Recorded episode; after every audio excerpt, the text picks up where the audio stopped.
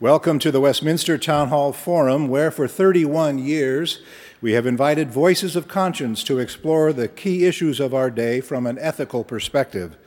Learn more about the forum online at westminsterforum.org. You can like us on Facebook and follow us on Twitter as well.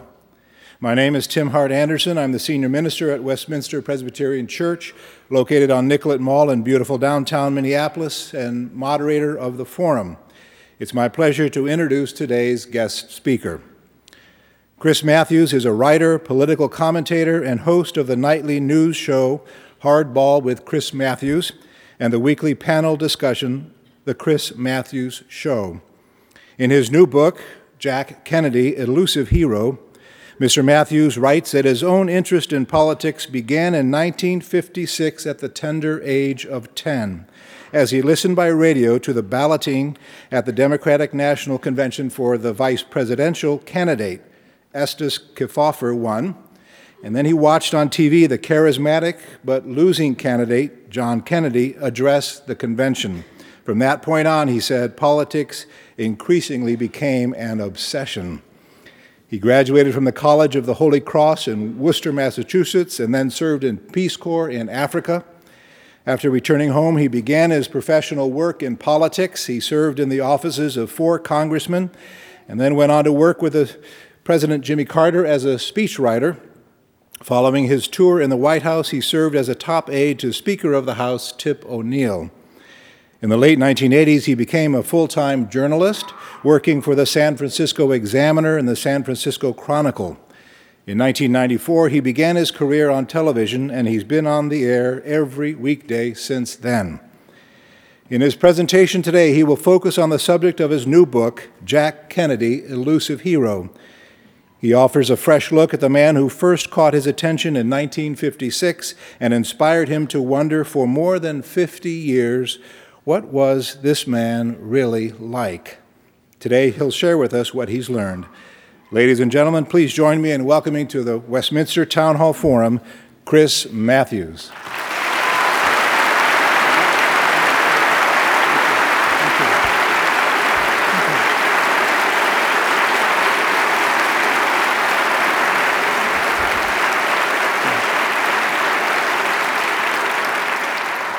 Thank you, Tim. And I have never been in a more beautiful spot. Thank you so much for having me here to Minneapolis. Uh, you're laughing, but it's true, sir. It really is the most astoundingly beautiful room I've ever been in. I'm not always sarcastic. Sometimes I actually speak straight. And, and here I am in front of a group of straight Midwesterners who want to hear it from the straight, from the heart. I want to talk uh, only for a few minutes, about 25 minutes, which I'm allowed about the book, but I want to talk about today. And I think the issue of ethics and morality are important, and uh, none of us are perfect. And uh, I thought I'd talk about perhaps uh, the, um, the talents, the moral talents, I guess we might say, of people we are looking for to be our next president or to remain as president. What are we looking for? And um, I think we naturally go to the person who's a good speaker. We naturally go to change if we don't like the way things are going on. Those are the impulses generally. When they get into a debate, we go to the best talker, the best arguer. And the question is, are those really the ways to pick a president? You know, you don't like the ins, so you bring in the outs, whoever they are. Like a baseball manager, you don't like the pitcher, you can't get them out, so you bring in the guy from the bullpen, but you don't actually say, how's that guy throwing in the bullpen? You always look and see how the guy in the mound is doing. That's human nature, but maybe that's not enough sometimes. You also go looking for the guy who's the most glib. Well, by that definition, most of us on MSNBC should be the next president of the United States. and I do not make that claim. Perhaps Joe Scarborough might be an exception. Again, I speak from the heart. So, do we judge by conditions or by uh, eloquence, or we judge by deeper qualities? And I guess that's what I want to talk about for a few moments because I have a, a candidate for you who we've lost, but I think exemplified many of those qualities. Uh, uh, a couple years ago, 60 Minutes and uh, and Vanity Fair, the magazine, conducted a national poll. I think they do it every couple of years. In this case, they asked people who should be on Mount Rushmore, who's not there now. And I love that question because it wasn't about who was the greatest president, because then you add up the bills they passed and the wars they won and all that kind of sort of somewhat unrelated to each other sort of questioning. But you ask who was a hero. And the American people chose John F. Kennedy. over Roosevelt, over Reagan. They chose him rather dramatically. And I thought, well, that's fascinating. What's that about? Hero. You want a hero as your president. Now, that's an interesting idea, hero. You know, in, a, in American culture, very much, I think, perhaps unknowingly derived from our native culture here, American Indian culture, we go for someone who has exhibited a rite of passage, something in youth that showed physical courage, almost like one of the tribes of North America where you made the young man go through some incredible, almost torture to achieve his manhood. And all of our literature is basically, American literature is always based on the idea of a rite of passage, R I T E, a rite of passage, something that displays early on who you are, whether you have the courage. And I know all of our tradition going up. We grew up, those of us who grew up in the 1950s, uh, it was Teddy, it was uh, Davy Crockett, of course, killed himself a bar when he was only three. You know, I, I always thought that would be a pretty good standard if you wanted a president. You know, if you'd done that, I want to know more about this guy. He killed a bear at three. Uh, the idea, I think, of Winston Churchill, the, probably the greatest foreign leader for most Americans who escaped from the Boers, or Ernest Hemingway, who was driving an ambulance when he was badly hurt in World War I, uh, basically serving in the, uh, as an officer in the Italian army before he went into war in World War I. And of course, John F. Kennedy in PT 109. The story of PT 109 is heroic, it's not cinematic, it's factual. The man's boat, he was skipper of it, a PT boat, was rammed one night at 2 o'clock in the morning with no light, no moon, no stars, no radar. In fact, his boat was only operating on one engine of the three engines because they didn't want to create the phosphorescence in the water because they were in Japanese waters. And if the Japanese got you by the air, you'd be blown up. If they got you on land, you'd be tortured at length. The Japanese, anybody who's read Unbroken knows about that horrific story, what the Japanese did to prisoners. And here's the guy at 2 o'clock in the morning, instinctively, when his boat gets cut in half, 11 feet from me, that ship goes past him, cutting through his boat, without even apparently knowing he was doing it. The captain of the ship didn't know he'd done this. Jack dived into the water, swam through the gasoline burning water, and found one of the other, uh, his 42 year old uh, engineer, Pappy McMahon, and carried him back to the part of the boat that was still floating. Went off and got another fellow named Harris. Both of these guys were saying, Go on, Skipper, I can't make it. That part was out of the movies. I couldn't believe these scenes of these guys saying, I can't make it, Skipper, just go on. And in both cases, he talked them into saving their own lives. And he got them to the boat. And the next day, they voted on what to do. Basically, he was asking them to offer their opinion. He was the skipper. And in fact, he said to one of the men, you know, she said to them all, you don't have much to live for. You guys have a lot to live for. You have families at home and kids. And, and they, one of the guys who was with him said, I can't believe it. Kennedy saying I have nothing to live for. His father is one of the four richest men in the world. And at the time, he just basically decided, well, we're going to save this crew. And uh, made the decision they're going to go for an island that was four miles away. They're going to swim for it. Now, what he discovered was that four of his crewmen couldn't swim, five could. So he made sure that the four guys who could swim were on the same plank. They found a plank in the water, and he said, You guys are going to stick together. He put the EO in charge, the executive order in charge, and made sure that the swimmers stuck with the non swimmers. And somebody said, We can't make it. He said, It will be done. It can be done we're going to make that four miles because they went to a very small island. An island looked like apparently like one of those islands in the New Yorker magazine, you know, with a couple palm trees and you know a few feet wide. And but they figured they figured there'd be less chance of a Japanese uh, troop uh, landing there that would have cost these guys their miserable ends. In fact, they would have all died by torture. And so he said, he said, I'll take care of McMahon. At which point he pulled out his knife and cut the strap of McMahon's life jacket and put it in his teeth and threw McMahon, a 42 year old man, badly burned at the time, over his back and swam for four hours. That's what he did. And when he got to the island, he vomited because he had so much salt water. This guy didn't know how bad Jack's back bad. His bad, his back had been terrible since youth. Since youth, he had snuck into the Navy with his father's help and with the help of uh, the senator from Massachusetts, David I. Walsh, who was chairman of the Navy Committee. He should have never been in the Navy. His back was terrible to begin with. After the uh, ramming by the Japanese destroyer, was, he said this felt like death. And still, he managed to carry that guy for four hours in the water with a breaststroke. And then that night, he went out, he grabbed a 38 revolver and a flashlight, went heading out into, the into the Ferguson Channel that night, Ferguson Passage, rather, and went out there and swam way out into the ocean again and tried to flag down another boat coming by. And he treaded water until he fell asleep, basically, and drifted to an island. And he, he woke up on a uh, sandbar and swam back to the island. Then he took a screw the next day to another island, same with Pappy McMahon on his back again. The guy's holding onto the plank again. And then he swam to a third island where he finally found water and brought it back for them. The Japanese had left some water. This is an amazing story. Now, word of that kind of behavior gets around. It's called duty. It's meeting your commitment as a commander, and it is leadership. And it is an example of what true leadership is. A leader is someone, if you look behind him, there are people following. That's what a leader is. Not somebody who gives good speeches, but someone who leads other men or women into combat. And they naturally follow because they trust the leader. And that's what picking a president, I think, is about, because it's about courage. And let me ask you, it's also about wisdom and knowing how to get your men uh, get back home afterwards. That, that poll about Mount Rushmore told a lot. I think we were picking a guy who had done his rite of passage, someone who had proven his courage in youth, because that's part of the arc of the American hero. Uh, and it fits all customers. It's what we always look for. Now to the question of leadership, not just courage. I want to get back to courage later in the big picture. That experience as hero of PT 109, for which he won a couple of medals and spent a year more in the hospital afterwards because his back was never, ever cured again. By the way, another story of Jack Kennedy was that he was a classic World War II guy. And like many people here have grown up with World War II guys, some of you here, you never complain, you never explain. You don't tell war stories and you don't complain about having lost a good bit of your life and lost a lot of friends and maybe been injured. World War II guys don't complain. My dad never complained. My uncle was in a tank going into Auschwitz and fighting all across Germany, killing Germans, and he never complained. My uncle was in Australia, he never complained. My father was in intelligence, never complained. World War II guys don't complain. They're unlike a lot of us from the 60s who whine. they don't complain and they don't know what it is. It's unmanly, if you will, to complain. You're not supposed to. You're supposed to take it. And I think that comes from growing up under the Great Depression and having seen worse. And being so thrilled, by the way, to come home to an America where there's a GI Bill and, and, and a GI housing waiting for you and a chance to make it into the middle class. Thank God for the Democrats on that one, because they did it.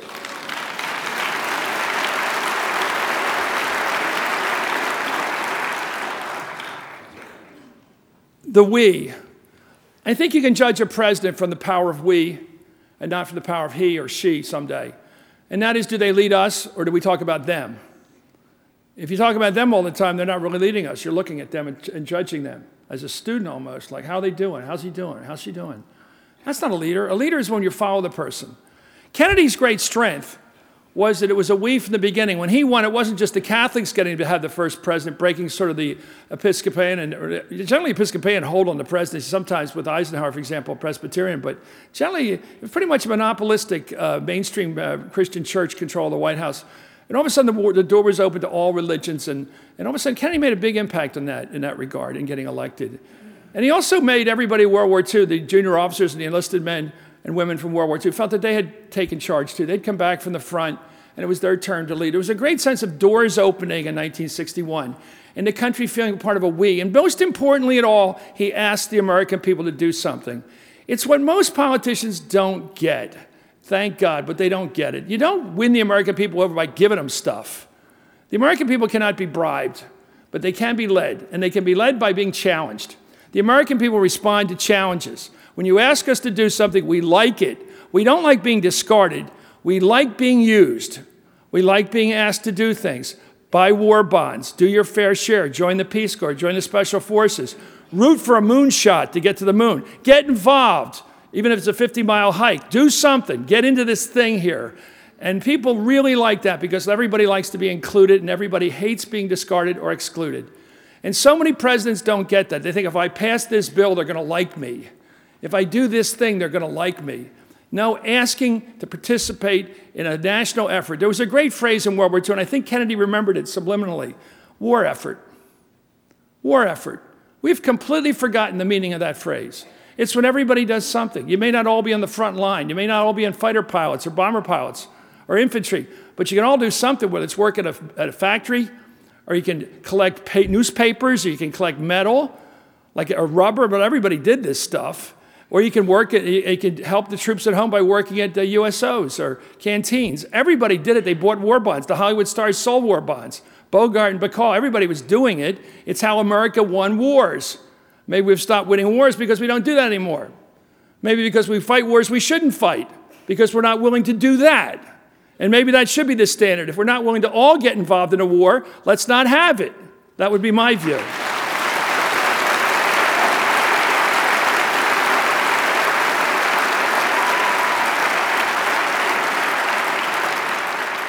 Kennedy had guts, and I think the hardest thing for a president to do, besides leading us, is to actually take positions which aren't popular.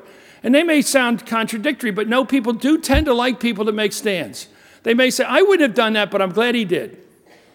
That's how people choose leaders because it's the one who takes responsibility.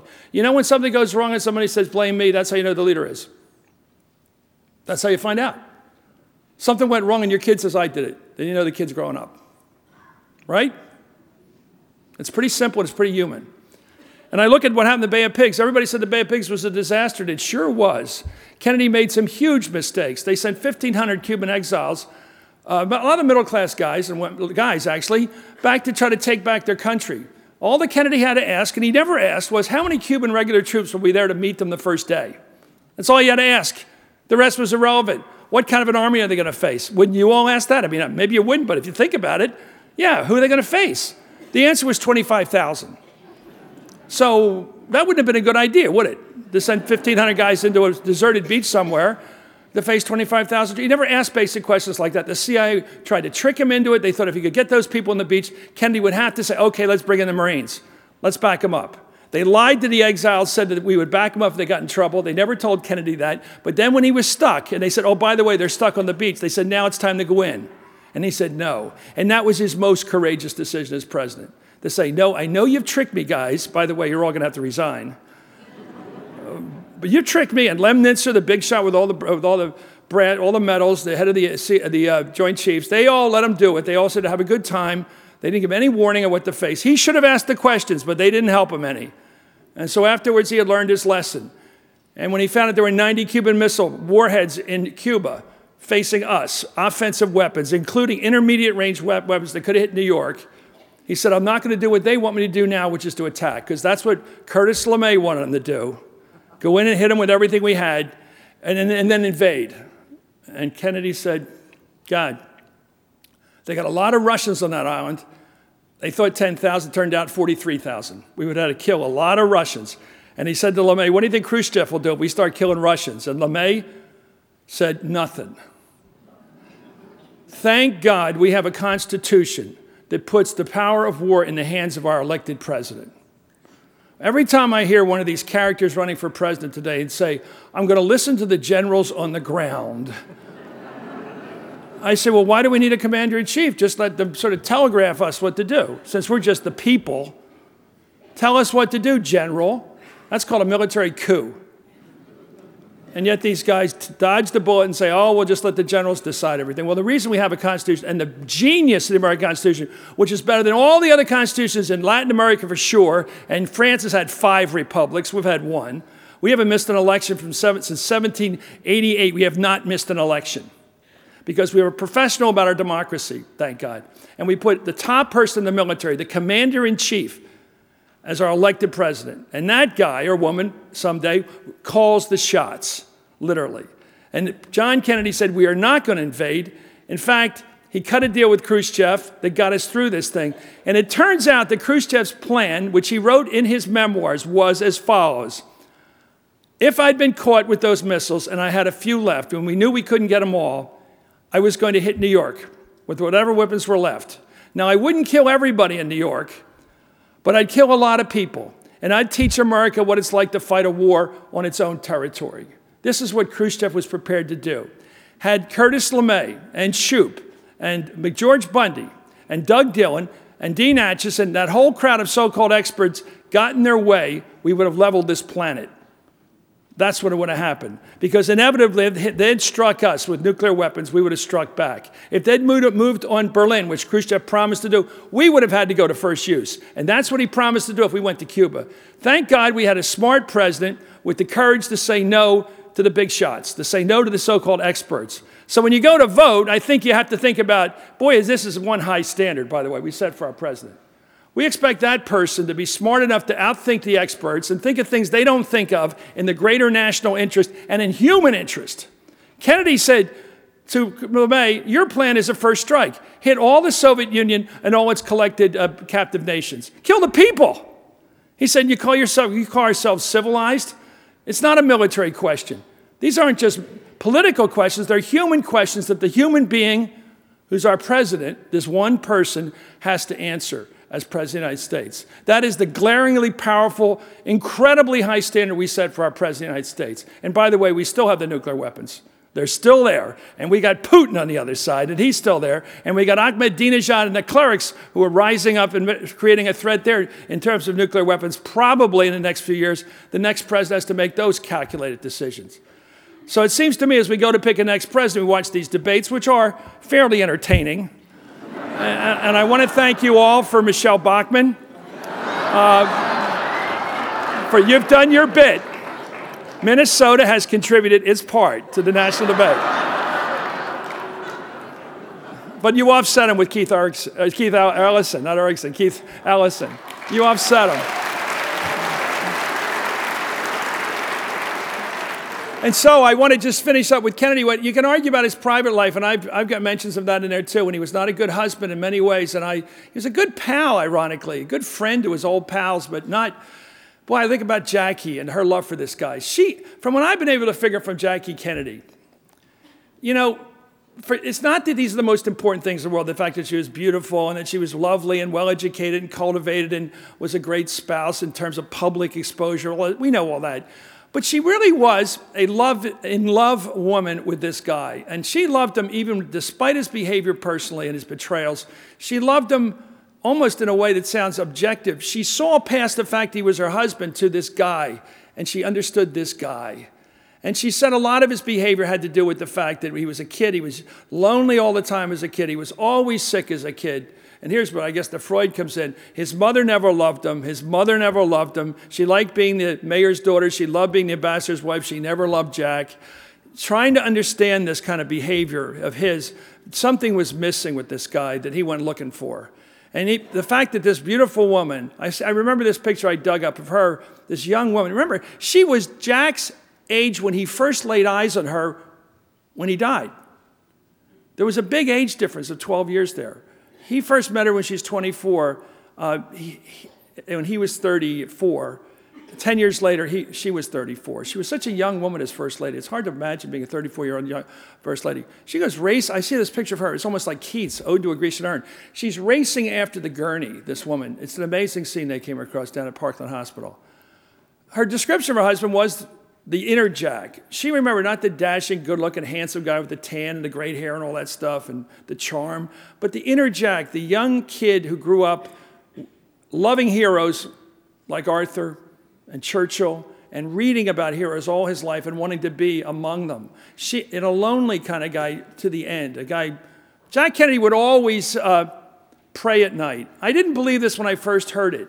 He would get down on his knees every night before he went to bed and pray. I th- first heard this from Dave Powers, and I, my editor, she said, Be careful, I just write he said. But then I found it out from Jackie, and she sort of was condescending about it because she wasn't very religious, and she said it was kind of superstitious. But I'm not kind of Catholic, too. I, I understand what you call superstition, I call devotion. I have a, I have a different word for it. Uh, and by the way, none of us are perfect, even if we are devotional, as we know. There's a difference between behavior and devotion, but devotion is a big starting point for a lot of us. It, it keeps you a lot more in the straight and narrow, these devotions. And he would go, and I don't know if you're all familiar, some of you are Roman Catholic, but confession. He used to go to confession regularly. He didn't have to do that right to the end. In fact, he'd have Secret Service agents sort of hang out and get in line with their accents so he could sneak in among them. Because one time the priest said, Good evening, Mr. President. A little too much information there for him. Uh, but he would do things like pray and, uh, and uh, go to confession. He didn't have, never missed Mass in his entire life. And not, not everybody, even in the Navy and in high school, he went to a Protestant prep school. He would go all the time into the village. He'd go to another island in the Navy.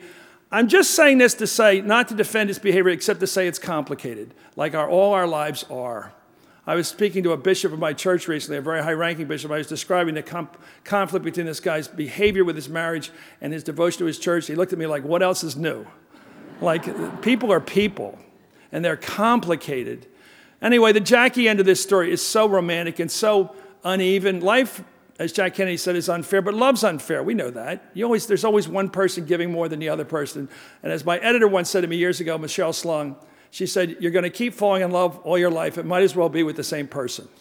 Which I always think that's a fairly useful guide to life. It also keeps things organized a lot better, too. Anyway, this book is, I believe this. I know I'm out selling this book, and I'll sell it to you right now. Please come afterwards and buy a book. And I do it every night on my show because I think of all the things I've been able to do in public life, uh, this has been a chance to bring back something really good, a story we need. The conservatives have Reagan, and fair enough. I don't dump on Reagan. Fair enough. I, am a big fan of Nancy Reagan. She's a friend of mine. I think Reagan did some good things. He saw in Gorbachev an end. And unlike a lot of other dim politicians, he said, This is different. Here's a chance to end this thing. And for that, he deserves his place in history. He also moved to the center. And the great thing about our political process, when it's working, it takes the people from the polls and brings them to the center. They go to Washington for a reason, to one place, to meet each other. It's called Congress. They go together, they get together, so that they might hear on the other side a glimmer of common thought and say, there we can agree. That's why they go. They don't mail it in or email it in, they go to meet. The Tea Party people, I've got one problem with them they don't have any ears. They don't hear anybody else. They go there with one purpose to, to say no. And I don't think that the reason my boss, Tip O'Neill, got along with Ronald Reagan majestically so, I would argue, is because he knew Reagan won the 80 election and deserved to have his vote. He didn't obstruct, he didn't play games. And Reagan knew he lost the 82 election, and he knew it was time to fix Social Security the Democratic way. The best politicians bow to how the voters voted in the last election to the extent they have to, so that they can win the next election. You must respect the vote. You can't keep with your ideology and ignore the American people. If they make a big decision and you get a mandate from them, listen to it and honor it. You may want to change it a bit, but don't ignore it. And the Democrats have, I think, listened to the Tea Party people to some extent. The problem is that there hasn't been a willingness on the other side, and this is not a partisan assessment, this is a hard fact, that the Tea Party people have come into Congress with the demand on people behind them who sent them do not deal. Deal is bad. I don't know where you get an idea that compromise is bad. Every time you go to the store, you buy something. That's a deal. Whether it's a car or it's an M&M's package. You make a deal. The guy wants 59 cents. Okay, here. That's a deal. All right? If you don't deal, you can say, I don't want any M&M's. Fine. That's another kind of deal. Well, what are you doing in the store? okay. Thank you. Anyway, um, so we push on to another election, and am I near my time? You are. I am near my time to uh, accept uh, the questions that you've brought forth uh, after being clearly looked at by your Reverend Anderson. Thank you very much.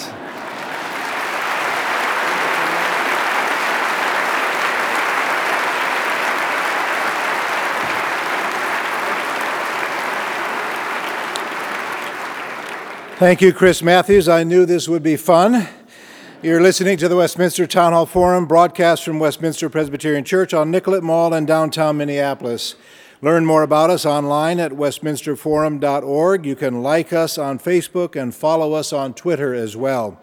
We welcome your comments and participation through our social media sites. I'm Tim Hart Anderson, Senior Minister at Westminster Presbyterian Church and moderator of the forum. Our speaker today is author and journalist Chris Matthews. This is the last forum in our fall series. Information on the spring 2012 season will be available online in January at westminsterforum.org. And now, Chris Matthews, if you would return to the pulpit, I will present the questions from our audience. You. You almost went there at the beginning of your marks, re- remarks. I want you to go, to go there now. Some comparisons between President Obama and President Kennedy. There was a lot of talk about that early on, even before he was elected. What are your reflections now, in, this far into his presidency? The um, pattern of uh, President Obama has been to uh, develop a distinguished oratory first in his political career. His speaking ability is what grabbed us all, certainly grabbed me, thrilled me, in fact, back in 2004. I said after hearing him at the Democratic Convention in 2004 up in Boston, that's our first African American president. I said it right there on the air. It wasn't brilliant, but it was true. But the trouble is that uh, the trouble he's found, I think, is that his political skills are not numerous. He has the ability to speak, which he uses a lot and effectively to some extent. But there's other tools you need in your kit. The ability to get in a back room with people like Eric Cantor. I wouldn't do it for enjoyment, but I, I, and to try to convince him that he better go it your way. Uh, intimidation, uh, backroom uh, strength, ability to uh, carry it and stick to the other politicians is the key to grow, is the key to uh, successful leadership of other politicians. And to be a leader, you must lead other politicians. I don't think he's shown that ability uh, enough for us to be impressed. I'm not saying he doesn't have it, but the other is to ask us to do something. I was very discouraged in looking back on it. I was there on the inaugural uh, mall, the mall, the Washington Mall, when he was inaugurated. I'd never seen so many excited people. A lot of African Americans that usually don't come to that part of Washington, they live in the neighborhoods and don't really consider themselves at home down there historically. Hard to believe, isn't it? But they all showed up, excited faces, just cheerful faces. And he sort of dismissed the crowd afterwards. I think he should have kept us called to duty. I think he should have found ways to ask us uh, not what our country can do for us, but we can, what we can do for our country. Again, where I started, the call of duty must be made frequently and regularly by our president. He's the one we look to as the most personal leader we have. And he must talk to us about what we can do for our country. And I think there's a missing call to duty there that I still feel. And I, and I go back to Kennedy on that. I think Kennedy understood a leader is someone who leads, not someone who simply performs. If Kennedy were alive and in the White House today, how do you think he would approach the kind of political gridlock that we have in our system, our national system today? Well, I think he would have had a difficult time as well as anybody does. I think that uh, he faced the Southern Democrats. Remember? His challenge was a party that had a lot of conservatives in it. Well, I have in the, in the, book, I talk about how he would get Mayor Daley of Chicago to put some muscle behind a liberal on the, on the uh, delegation from Chicago. He did the same thing using the Cardinal, actually, in Philadelphia to try to get uh, the local uh, congressman to move his way on civil rights. These people were trying to be holier than now on civil rights, too liberal, and they weren't willing to cut a deal. But he managed to get the bill on civil rights, the great, the civil rights bill out of committee, but he still faced the, uh, the terrible people, the Dixiecrats on the Rules Committee. His, his Tea Party people were the Dixiecrats. And they're tough because they're very supported at home. And it's very hard to beat somebody. Or They become headless nails politically. You can't get them out. So, uh, you know, it's true. What should our current leaders be asking of us in America today? Well, I'll go back to if we're going to fight a war, let's get, let's get to it. And the most important, uh, Churchill, I mean, he's a hero for so many of us, said there's two kinds of success initial and ultimate. I think when we decide on war, we better decide on the ultimate goal and the consequences. If, for example, we support Israel in attacking Iran, that might be necessary. I'm not saying it's not at some point, but just make sure you have a clear notation and calculation as best you can of the consequences. What will come next? Is the most important question you should always ask. Not what do you start with, what comes next? How many people are really going to get killed? On our side in Iraq, nobody calculated this many thousands. Nobody admitted it ever. And all that, get back to the, go Google the newspapers from 2001 and 2 and see where they ever said this was going to be a bloody war over there, or it would go on for all these years, 10 years. Where did it say that? No. They made it sound easy, so we'd do it.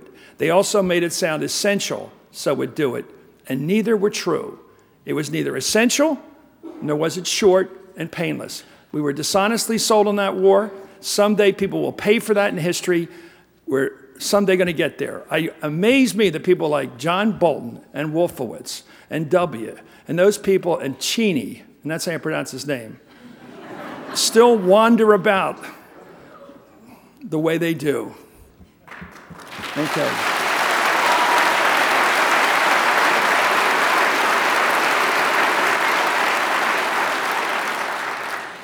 You mentioned a possible war on Iran. Uh, there seems to be an increasing drumbeat for such a war, especially from the Republican presidential candidates, except for Ron Paul. Yeah. Uh, what do you think is behind that? What's motivating the Republican presidential Politics, candidates on that? Pandering. They want votes from the evangelical Christians. I think that's really what it's about the people who look upon the Holy Land the way, oh, I better be careful here. uh, yes, I, I'm sorry. They're, they, they don't go there, they don't look at it, they don't realize how tricky the land situation is over there. I've been there a number of times. It's such a small part of the world, the Holy Land, and these people live in intricate interconnectedness. You've got the the Christian churches, when you go there, you see how they divide up the time in the Church of the Holy Sepulchre among the various Christian denominations. It's so tricky. You've got the old city broken up into four quarters. All these time tested ways. You go to the church nativity, and there's time, they have little fistfights occasionally about who gets the altar at different times. It's how history has accommodated our differences. It's so fragile. And then people just talk with these blunderbuss comments make Jerusalem the capital of Israel. Well, that's of only interest to the people really furious if you do it. They're the ones that are going to hear you do it. Israel can survive quite well with, its, with our embassy in, in Tel Aviv. It's a cab ride. You know, it's not the end of the world. But to the Arabs, it's a signal that we've given up on them. We've taken total side with the Israelis, and we don't really believe in any two state solution or anything else. So, I mean, when they throw these things out like the, the candidates do today, or we're going to put everything on the table, I love phrases like everything's on the table, which means nuclear weapons or whatever. We're going after them. We're going to go after their nuclear weapons. Or I want to listen to the generals on the ground. These comments are infantile. They are infantile. And I think that's the way they talk. Kennedy, uh, Kennedy made the same mistake before he ran. He was in Milwaukee, of course. Milwaukee's very German American. So he was promising if they go for Berlin, we're going to nuclear war. Well, that's fun until you're president. And then that kind of brinkmanship, all of a sudden, wait a minute, did I say that?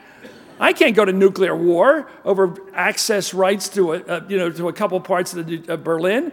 The world would never forgive me if I blew up the world over that. So you got to be grown ups. We look for grown ups. And then if you look at the temperament of some of these fellows, I wonder, I mean, I just don't know if they really care enough to think these things through. And I mean, think them through, not the first impulse, not what sounds good in the applause line, but what would really be good for mankind down the road because you're going to leave office in four to eight years, no matter what, you will be gone, and we'll still be here. So think about us when you're gone. I wish they would think about us when we're gone, and I don't, I don't say it. Uh, you mentioned two of Minnesota's recent contributions to uh, na- national politics, Michelle Bachmann and Keith Ellison. What about other politicians we've contributed to national dialogue? Gene McCarthy, Hubert Humphrey, Walter Mondale. Uh, some of the concepts that Kennedy embraced came from Minnesota politicians. Yeah, well, Would you, you care, care to Walter comment Heller. on them? Walter Heller. Walter Heller. Great economist. Could you comment on, on the Like, I influence of almost Minnesota? came to grad school out here, and, and until I realized you had a bridge that had to be heated. I'm not going where they have to heat the bridge. I went Get- to Chapel o- Hill instead. I got more money there anyway in grad school. Get Look, over it, Chris. I, I know, I know, I know. I know. Yeah, go up to Regina if you don't like it here. Yeah, okay. Um, Howard was my hero as an economist. Uh, Walter Howard from the University of Minnesota as a kid. I mean, I, so long ago now, but I just thought he was the greatest. And uh, I did want to come here because of him. And, uh, and Humphrey, Humphrey was always a, a, a mixed bag in terms of his record because he was such a great, gutsy guy on civil rights. I mean, here's a guy in 1948 who said, let's walk out of the darkness of uh, states' rights into the bright sunshine of human rights. And at the Philadelphia Convention, of course, that's when the Dixiecrats, Strom and the boys, Sperm Thurmond, we called him when he got older, uh, all went, he had kids at the age of 80 something, uh, went run racing out of the building to form their Dixiecrat hopeless uh, effort. And Harry Truman still won that election. I have to tell you that after the Kennedy killing in 1963, I was in, in sort of a purgatorial state emotionally until Gene McCarthy came along. And in the fall of 1967, I woke up again. I said, This guy's brought us back. I will never forget that he was the only guy looking out for us, us kids. They're about to be drafted. And, uh, and uh, you know, Allard Lowenstein uh, may have started it, and but the guys, a lot of those guys were still with Johnson, and they wouldn't they wouldn't stand up, and he did. And and Gene McCarthy, I wish he had followed through. He was a bit of a poet, unfortunately, but boy, he was a, a commanding figure for us of our generation. He's on my list. Gene McCarthy. And Mondale, you know, he's sort of a moderate liberal, a sort of an easygoing person. Sort of a, he used to say, I, I do come across as a bit too official, too officious, uh, a liberal. But you know what? I look at him and his wife and I say, what a happy people they are. What a good couple. You know, a real role model, you know? You know, and, no, you've done, you've done great stuff out here. You've made a few mistakes like Wendy Anderson along the way. and. Don't appoint yourself senator. It doesn't work. Uh, People like elections.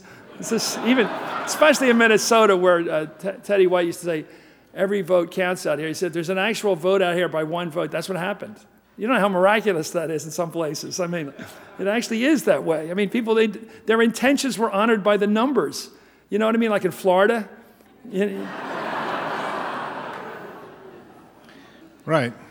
The old joke about Florida, there's only three kinds of people in Florida, Republicans and Democrats. You know, it's just one of those jokes. the, the counting problem. Good old Ralph Nader, eh? Boy, well, look what he did for the country. 92,000 votes taken away from the Democratic column for ego. Moving on to a student question. But by the way, is this the bell curve? You have to write student, you know, like, God, you don't need the bell curve, do you, up there? These are, low, ah, right, no. How did your experience in the Peace Corps affect your worldview and that of your political, uh, your political leanings? How many uh, Peace Corps people here? One, two, three, four, five. Thank you. Look, um, everybody in the Peace Corps knows something that people here don't know. They know what it's like to be out there all alone uh, at dinner time around six or seven when the sun starts to go down. And you're all alone and you're way out somewhere. And all you have is your shortwave radio and you turn it on to listen to the BBC or the Voice of America, and that's your only companion. You know true aloneness out there. And in that time, you begin to develop who you are. And uh, as one of the Peace Corps doctors said, sometimes people don't like who they discover out there. They find themselves way out there. And then you make friends in that loneliness. You're forced to make friends from a totally different background than you. And you have to get over language issues and cultural and money, because even if you make 50 bucks, I made 72 bucks a month. That's a lot more than most people make. And you get to know people. And if, you, if you're really lucky in a Peace Corps, at some point you get an experience like I did. I look around a room of 17 business guys, all black, I'm white, I'm American, they're at Swazi, speaking Zulu, and I knew every single one of them personally. And they knew me. So the, I got to ride a motorcycle around Swaziland. I got to go to hitchhike up and down Africa alone. I had a mamba snake try to jump in the window of my car when we are going 40 miles an hour, right there. And they kill you in 15 minutes. And they don't go like this, they go like this. They gallop. They're very fast. They chase horses. The Swazis always say, if they're chasing you, give up. anyway, the Mamba, look it up. The first thing I looked up when I got in the Peace Corps was, does Swaziland have a beach? I kept thinking, what would Jack Kennedy do? He'd ask if it had a beach and have some fun. So we had a great time, great people. Swazi's could have been nicer. My experience at the Peace Corps was fantastic. Not everybody's might be, but every single time we had a big celebration just recently, 50th anniversary, every single person I meet from the Peace Corps says it changed my life. And they always mean it for the better. It gets you out of your rut. It makes you look at other religions positively. You get to see other cultures, other way looking at the world. Not everybody was in the Cold War, for example. They, all, they weren't all part of it. Uh, you get to see how other people look at things, uh, and uh, you get to enjoy the world better. I think it's better than being a tourist. There's nothing like being somewhere and becoming part of it, you know?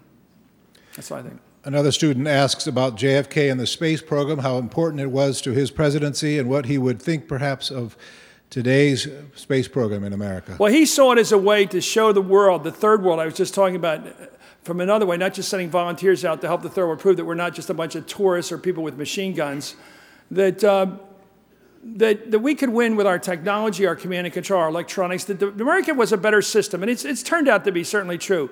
Our system, with all its flaws, our capitalist system, mixed capitalism, is a better system than the Soviets put together with systems analysis and all that stuff. They weren't able to put it together. And we had a better system. They had rocket thrust. Eventually, I mean, Jackie said when she was interviewed a week after her husband was dead, besides the eternal flame, the other thing I wanted to give Jack was I, I, want, on his, I want his initials written up in a secret part of the next Saturn rocket to go off because that's the one that's going to pass the Soviet Union. And that's the one he was looking forward to, that we could put a man on the moon. He wanted to demonstrate to the world that our system of freedom was better than theirs, of command society. And, and the space program was the way to do it. It was another way to teach the world. I mean, it was all part of his thing, which was nuclear arms control, test ban treaty, Peace Corps, special forces, even anything to stop the world from escalating to a nuclear war. And that's what it all added up to, from what I can figure. He had a sense, even civil rights. How could we sell the world a democracy if we didn't practice it here? How could we sell the world that we're a better country if we denied the right of a black guy to walk into a restaurant? Uh, obviously, we couldn't. Obviously. But it wasn't so clear to the people we had to fight with. Another student asked, What are the implications of considering a president's character when judging his or her politics? I think you judge his character. And I think you, uh, I don't know how everything adds up. You've got to mix your own uh, brew, I suppose, when you vote, and where you put in the personal stuff. Uh, you look at it, you judge it, you consider the time factor, you look for growth. If you're Christian, I suppose you look for uh, for conversion, you look for, um, you know, salvation of some kind. You look for the person to improve themselves in some way. Uh, we all fail. I think we have to be careful about it, but I think, uh, I think uh, you should look at it all and make your own judgment. Uh, some people are more religious, more churchy, if you will, than others. They'll make it differently than other people, but it all adds up to a pretty good judgment. I think we can spot, generally, we've made pretty good decisions over 200 some years about our presidents. We've picked some real good ones, really good ones. And even though I tend to lean left from the center around 40 yard line, um, I do. I'm about 40 yard line, right around there. Uh, I do think that uh, Reagan did some really good things, and I think that he did some wrong things. But it wasn't a bad decision to elect him. I, I disagree with liberals who said that was a mistake. I think saying that was an historic mistake is wrong. I think picking Eisenhower in 52, rather than even Stevenson, who was so eloquent, made sense because Ike had the fortitude and the guts to say no to going into Indochina. And Stevenson might have been pushed into it to prove he was tough. He kept us out of the Middle East in the Suez campaign. He kept us out of uh, Indochina right to the end. He had the guts to say no because he had won the war in Europe. He had received the Nazi surrender. And when you have a bragging point like that, you don't have to prove anything to anybody. And I think sometimes we make the right decision if we voted against it. I made one profound decision in my life electorally. I voted for W the first time. I thought, I thought he was serious about being humble in foreign policy. I thought he had a hunch, and I thought Al Gore was a terrible hawk in those days. And then, of course, after he lost, Al Gore grew the beard, went into a cave, and became a liberal. I, I, am sorry. I, I, I, I, never believed in that conversion much. But uh, I, make, I make mistakes, I'm sure. I have a brother, by the way, Charlie, who's always right. So I can call him two weeks before and he'll tell me. And if I, I'm going to go on national television with this. Well, Charlie says he's a tra- he sells high me- medical uh, MRIs and very sophisticated medical equipment. And, he and the market's very, he's very sensitive to the market, I guess. I don't know. But he just seems to be a practical guy. And uh, he said he only made one mistake, meaning he voted for Dukakis. So he leaned slightly left. so he might be, a, if Obama, you know, if he loses it by a little bit, got, you can't go by Charlie. Uh, in the world of presidential politics, do you think that uh, Mitt Romney's Mormonism parallels Jack Kennedy's Catholicism in the election in the early 60s? Yeah, and once, yeah, I do, I think it's the same thing. And I think once we start examining each other's religions, uh, you know, we start asking people to defend elements of our religions. All religions have something that's hard to explain. And uh, they all do, all religions. I can think of everyone. I can, I can nail the Presbyterians, I can nail the Catholics. I got one for everybody here. Uh, you know, we, I grew up in a family where my grandmother was Presbyterian uh, from Northern Ireland. She was, a, she was the real Mrs. Doubtfire. Okay? she was about 5'10. She had an incredible brogue from Northern Ireland. She honored the Orange Day. My grandfather was English, but he was wooed over to her point of view. They both went to the parades wherever they were. Uh, she was very strong on that issue. Uh, and the other side of the family was Roman Catholic, and we got along great. So um, I think the wedding was rather small, but, uh, but I think, um, but the kids, we were completely accepted by my, my, uh, my I write in a book about my Irish grandpop, uh, Charlie Shields, who was a Democratic committeeman. Who, I love that guy. I love that guy. And Grandma was a strong, great person. And uh, no, they, we used to do this thing where Grandpa was a teetotaler. He was the Catholic guy. He didn't believe because his whole family had the old problem we are all familiar with. And, he, and he, it isn't funny, by the way, it's terrible. But uh, he, uh, he had that, so you couldn't drink around Grandpa.